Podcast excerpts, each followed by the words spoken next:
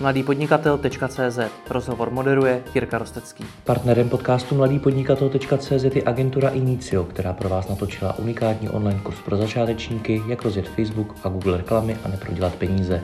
Stačí zadat do vyhledávače Inicio Akademie a začít studovat. Dobrý den, vítám vás u dalšího rozhovoru. Zatímco je Česko v karanténě z důvodu pandemie koronaviru, tak firmy se snaží celou situaci zvládnout. Já tu mám na dálku generální ředitelku CZC.cz Jitku Dvořákovou. Jitko, dobrý den. Dobrý den. Jaká je, jak ta současná situace dopadla CZC? No, zatím to pořád jako ještě zjišťujeme. Samozřejmě jsme zaznamenali uh, větší uh, ani ne tak uh, návštěvnost na stránkách, ale zvýšené prodeje pouze v určitých kategoriích, které jsou, myslím, dneska pro lidi důležitý. V naší oblasti jsou to zejména prostředky k práci doma. Mm-hmm. Jak to napadlo, no, jak to dopadlo na lidi CZC?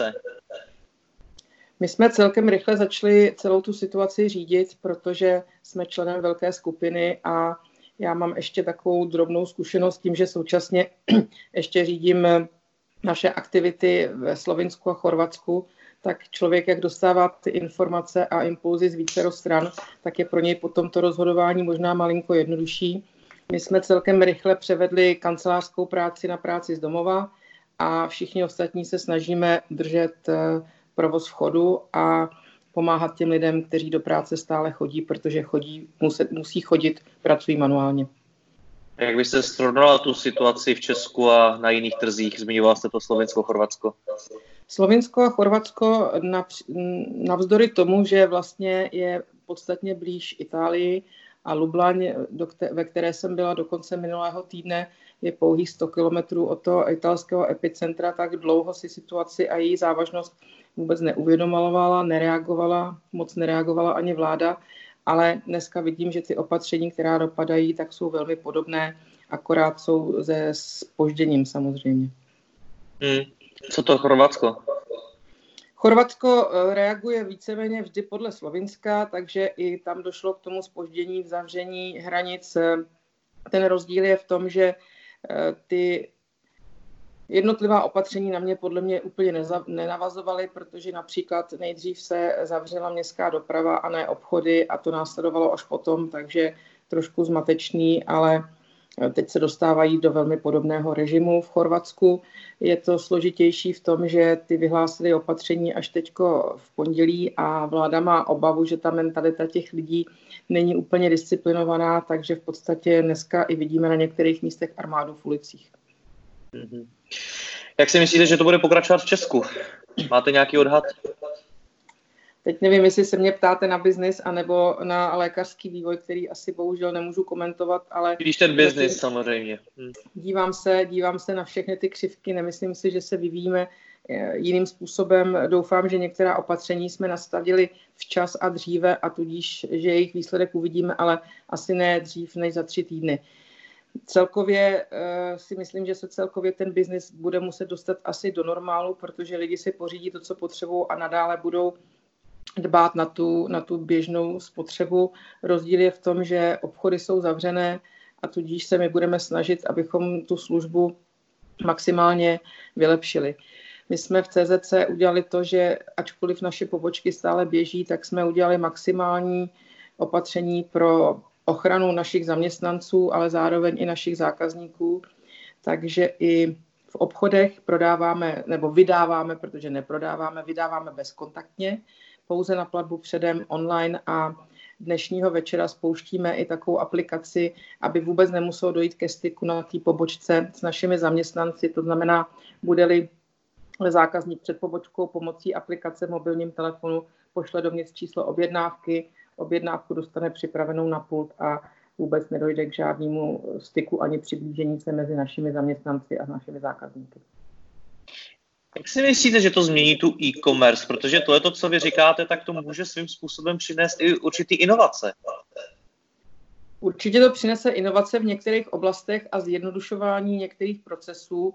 Na druhou stranu e-commerce v Česku eh, pomůže některým těm kategoriím, které nebyly ještě tak rozvinuté. Pokud je o CZC, Samozřejmě se může stát, že dostaneme některé lidi, kteří zatvrzele byli zvyklí chodit do obchodu, takže zjistí, že ten online funguje a že funguje celkem podobně a je to pohodlný.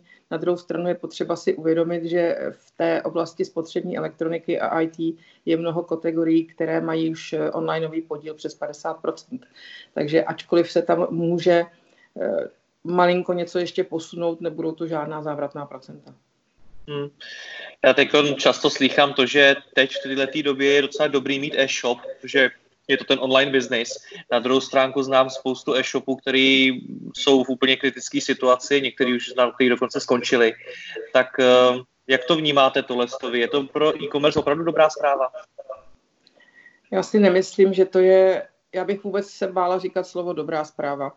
Já si myslím, že teď je potřeba se na to dívat tak, že ten e-commerce může udělat nějakou službu, která hmm. nejde nahradit žádným způsobem a může té společnosti pomoct. Může se stát součástí určitého systému a tomu obyvatelstvu samozřejmě posloužit. Protože na druhou stranu zvládnout ten proces není vůbec jednoduché, protože samozřejmě vám odchází lidi do karantény, musíte je nějakým způsobem nahrazovat a některé procesy se musí měnit.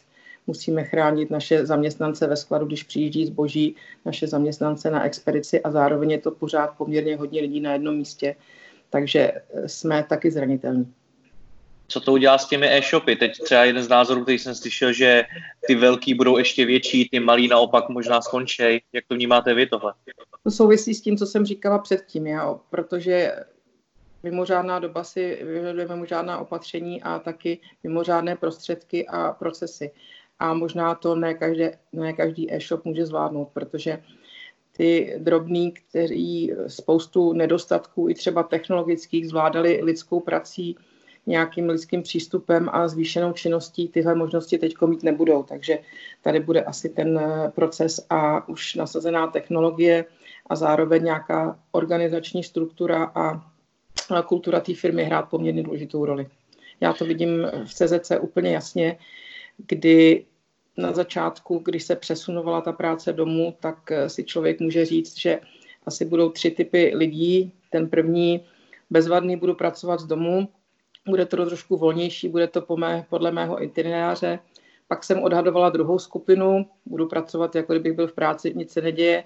A pak taky třetí skupina, eh, nejsem teďko vidět, ale je mě potřeba a budu se snažit daleko víc. A já myslím, že těch lidí máme v té třetí skupině nejdíl. My v podstatě máme emergency meetingy dvakrát denně s managementem a zbytek firmy taky a ta iniciativa a ta činnost a připravenost a to, tu skutečnost, že od minulého pátku je většina lidí 24 hodin připravená pracovat a je online, včetně víkendu, je na druhou stranu neuvěřitelně krásný pocit. To, to věřím, to je pravda. No, který e-shopy to tedy přežijou? Přežijou to ty, kteří třeba investovali hodně do těch technologií, které jste zmiňovala?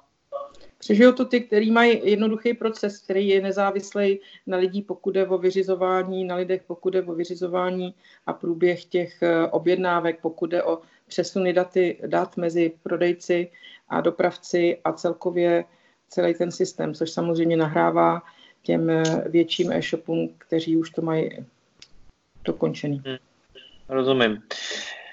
Jak je na tom teď CZC z hlediska peněz? Protože je obrovský téma v e-commerce a nejenom v e-commerce, samozřejmě financování, provozu firmy, dal, dalšího rozvoje. Tak jak na tom jste vy? My jsme na tom naprosto standardně, jako jsme na tom byli vždycky. Z tohoto pohledu se nic nemění. Já si můžu říct akorát, že třeba v některých kategoriích teď zažíváme eh, třeba druhou vánoční sezónu, ale na druhou stranu je spousta věcí, které jsou zbytné a lidi je zároveň budou kupovat možná ještě méně než předtím takže mm, ta, mm, ta finanční situace není nijak eh, mimořádná. Samozřejmě to, co tam trošičku pomáhá, je určité zrychlení cashflow, protože tím, že se snažíme o ty onlineové platby, aby lidi nemuseli zacházet s penězma a nepřicházeli do styku ani na pobočkách a dokonce ani s dopravcema, protože máme bezkontaktní dodávání i pomocí dopravců, tak se tam zrychluje trošičku ta obrátka peněz, protože dřívá věc byly možné platby na pobočce, platby dopravcům a to samozřejmě celý ten proces zpomalovalo. Hmm. My jsme spolu natáčeli pár měsíců zpátky rozhovor o finančním řízení CZCčka. Tak změnilo se v něm něco v této situaci, nebo všechno běží jako při starým? Úplně ne, my samozřejmě musíme modelovat cashflow trošku dopředu, protože co se malinko může změnit, je ta situace dodavatelská, protože přece jenom je některé věci je dobré mít na zásobě, mít trošku jiný ten řetězec a je potřeba si taky uvědomit to, co sem přijde, je, že přerušení výroby v Číně teprve dodavatelsky naše území zasáhne, protože samozřejmě v době, kdy se začínaly zavírat továrny, které mimochodem dneska už jsou zase asi otevřené, tak zboží na Čí, z Číny bylo na cestě. Takže k nám ještě ten výpadek výroby nedopadl. Mm-hmm. Kdy si myslíte, že to přijde? To se dá asi celkem říct celkem jasně, protože ta doba, pokud se nestalo něco v procesu, je zhruba 6 až 8 týdnů od výroby do Evropy, takže se to dá celkem jakoby snadno dopočítat. Já si myslím, že znát to může být někdy na přelomu dubna května. Hmm.